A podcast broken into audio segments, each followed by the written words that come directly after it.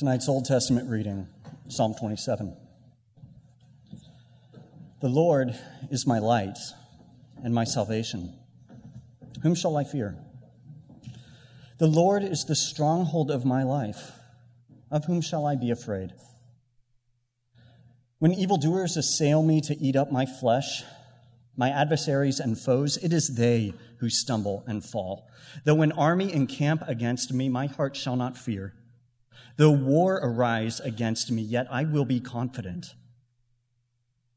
One thing have I asked of the Lord, that I will seek after, that I may dwell in the house of the Lord all the days of my life, to gaze upon the beauty of the Lord and to inquire in his temple. For he will hide me in his shelter in the day of trouble. He will conceal me under the cover of his tent. He will lift me high upon a rock.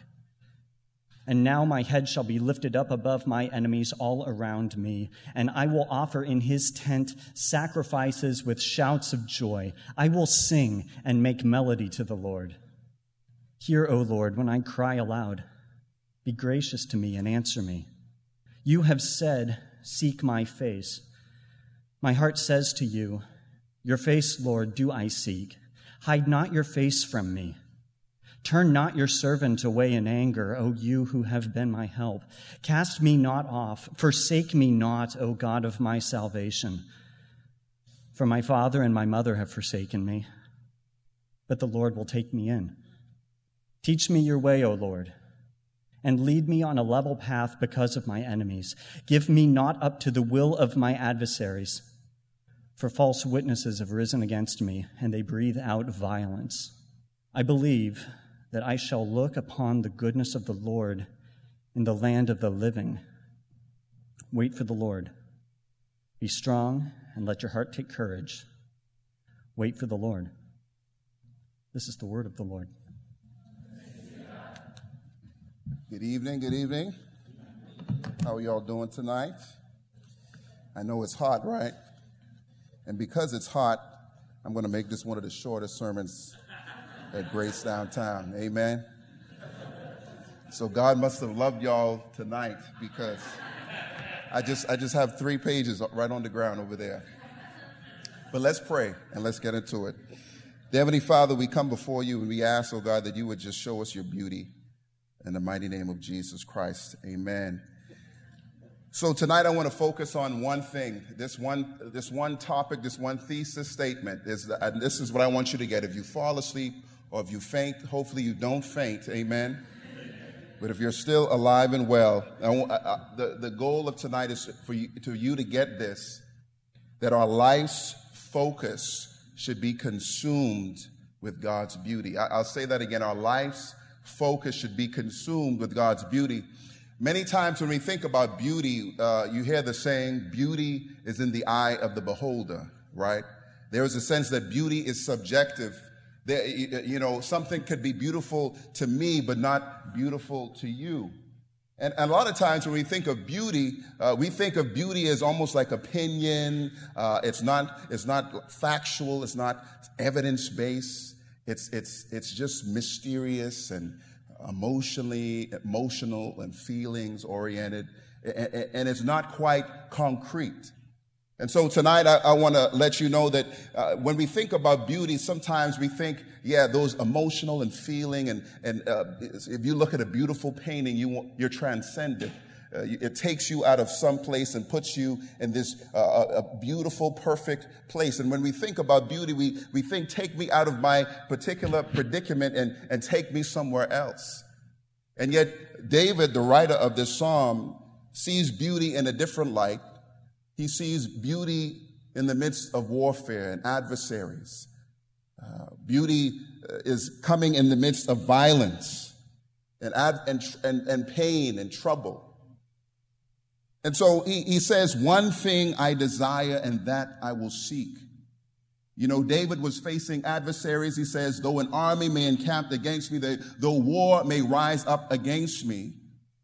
And yet he says, The one thing that I desire, is to gaze on the beauty of the Lord, to, to dwell in the house of the Lord and to gaze on God's beauty. Well, what is beauty? Well, I want to give you a quick definition. Beauty is the, the ultimate expression of everything that is good and desirable. And so when, when God reveals himself to us, he, he reveals himself in all of his fullness. And beauty is the sum total of God's character. So when God comes in, when God's presence comes into a room, it's not like his love is over there and his mercy is over there. It's not like his truth and glory is over here and his justice is over there. No, when God comes into a room, when he comes into a place, he brings all of his attributes, all of his character, all of his actions. And the sum total of that is beauty. And so that's what David desired. He, he, he desired the presence of God, the, the fullness of God. God, I, I, just don't want you to be a God of love, but I need justice. I, I need protection. I need relief. And yet, the one thing that he desires was to see beauty. And you would think that he would say, you know what, God, give me relief, uh, give me uh, protection, give me safety, give me revenge because I'm facing enemies. And yet, David's one desire was to gaze on the beauty of the Lord, to be in his presence, because he knew that when he is in God's presence, that he has everything that he needs. He has the relief, he, he has the safety, he has the justice. So the question tonight is how? How can we face this beautiful God? How can we focus on God's beauty? And we see it in verse 4. I'll, I'll read it to you. Uh, the psalmist says, One thing I've asked of the Lord that I will seek after. You know, a lot of times when we when we talk about God, we have many questions. You know, God, uh, why is there evil in the world? God, uh, why doesn't the Bible make sense? God, why are you invisible? But do we seek after the questions that we have? And I would liken it to dating. You know, when I when I met my wife, I was very curious because uh, I saw this not only beautiful young lady physically, but her character just emanated out of the church and, I, and I, in Chattanooga, and I was just like, man, this is a beautiful young woman. And I, and I came to one of my friends and I asked my friends uh, about Stephanie, and she said, you know, Andrew, she's too good for you. and I was just like, man, I, I got to get to know this girl. So for me, it, w- it wasn't enough for me to just ask her questions, right? I needed to, to seek after her. Now, not stalk her. Amen. I want to give you guys, uh, some of you gentlemen, some tips here. We, we don't stalk, but we pursue. I, I needed to find out who this woman really is. And, and, and so I, I needed to be in her presence. I need to see her beauty. I needed to get to know her. You see, many of us, when we have our relationship with God, it's like a dating relationship. We, we date God once a week and maybe we ask him some questions. Uh, but we don't risk the, the long-term relationship. We don't, we don't, we don't risk marrying God because uh, we don't want to get hurt by him. You know, mar- marriage is very messy and it's too hard and, and you have to be monogamous. You can't seek after other lovers. You know, God wants your full and undivided attention. And he wants you to seek after him and dwell in his presence. He wants to be with you wherever you go, like a ring on a spouse's finger. And so when we think about gazing on the beauty of God, uh, we read the passage in Colossians 1.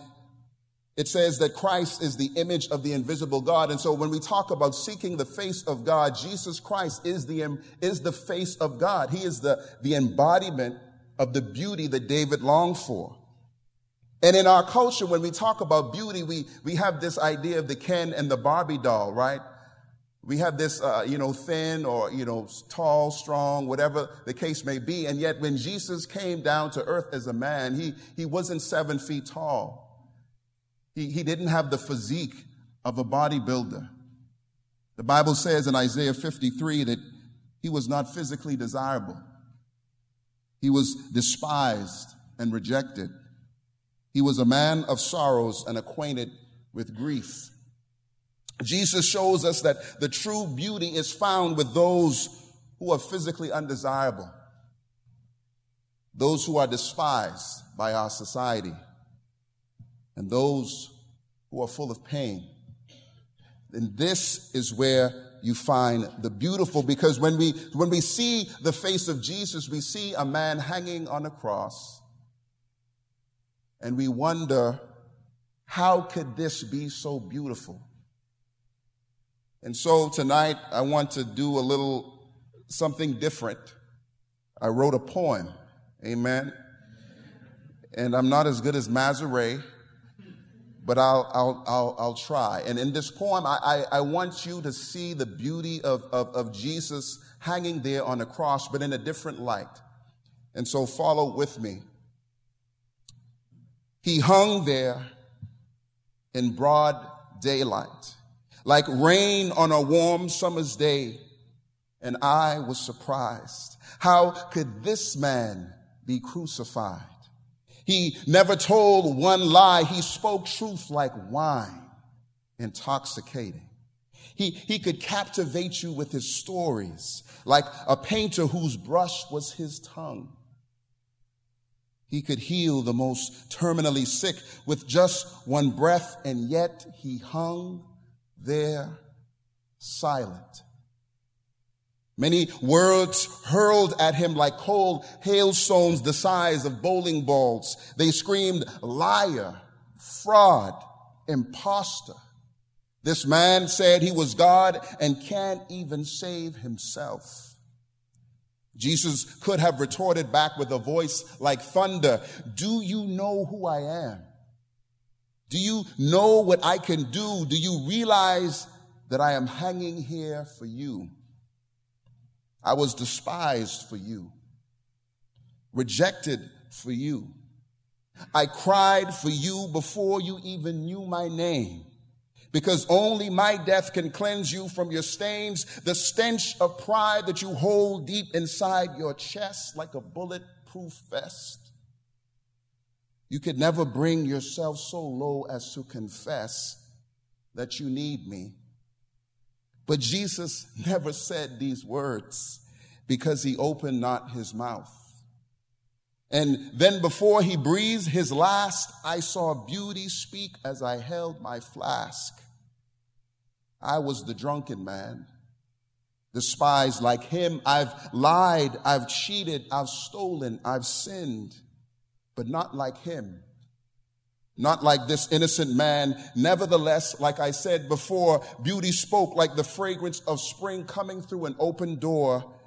Jesus said these words in a clear, crystal hue Father, forgive them, for they know not what they do. His lifeless body hung there on a tree, and for the first time I understood that God was doing this for me.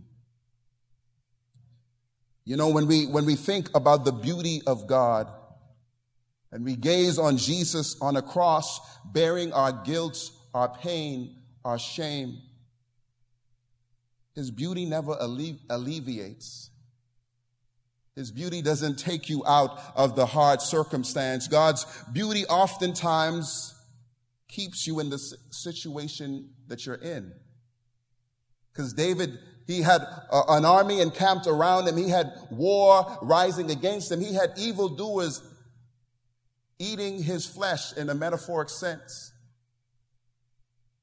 And what's beautiful about this passage is that God doesn't alleviate him from the pain, but he elevates him. He, he lifts his head. He, he, he sets him high upon a rock above his enemies and he lifts his head as if God were, were looking into his eyes and said, David, I know what you're going through because I've gone through it too. And I'm here to rescue you from your enemies I'm here to rescue you from your tarnished image, the warfare at your workplace, the gossip that is ruining your relationships. I'm going to hide you in the secret place of my tabernacle and I'm going to show you my beauty. Will you gaze on his beauty? Will you make it a priority in your life?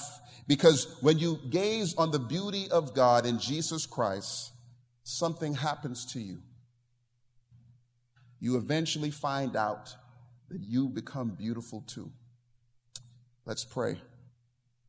Dear Heavenly Father, we come before you in the mighty name of Jesus, and we thank you for your Son hanging there on the cross for us. And we thank you, Lord, that he not only hung there, but he rose again from the dead. The man who was despised and rejected, a man of sorrows, acquainted with grief. Lord, as we seek your face, show us, show us your beauty. Show us that you understand our pain. Show us that you too have had insults hurled against you. You too have had folks gossiping behind your back. You too have had issues at the workplace. But thank you, oh God, that your beauty doesn't alleviate, but it elevates us above our enemies, above our circumstance, and gives us the perspective of the cross, the beauty of Jesus Christ. And we thank you for him. In Jesus' name, amen. Amen.